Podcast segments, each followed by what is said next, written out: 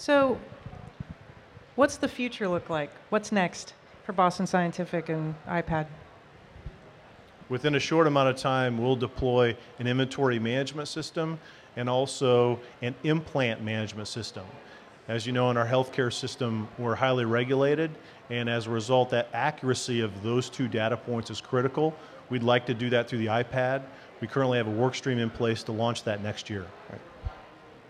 So, just generally, I would say if you're an IT professional, uh, this is like Christmas right now. You couldn't have a better time to be an IT professional because the convergence of various technologies that were required, you know, sort of a lot of dongles and wires and science project kinds of stuff made them impractical. And now you see technology converging, you know, you see broadband being available ubiquitously around the world if you can afford it, because roaming is tough.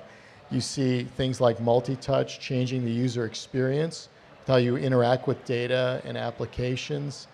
Uh, you know, these are things that many of us have dreamed about finally getting here, and it's taken a while, but now they're here. So as an IT professional, our ability to have an impact is so much greater. So, you know, in terms of what's next, well, you know, we'll see, we see now within probably about 18 months the ability to not have to have people carry a laptop if they don't want to.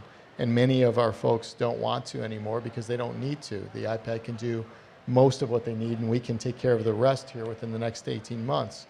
We see the ability to take data and interact with it real time in a way that just heck wasn't a, wasn't possible two years ago even we see the ability to peer into data and learn more about disease states and work with physicians and scientists in ways that we couldn't before coming now towards us because of technology. So, you know, there's a lot of exciting things that we have cooked up in our roadmap. Can't share a lot of those with you, but it's very, very exciting time to be an IT professional because of the difference you can make in helping people live longer and live better lives. It's, it's fascinating.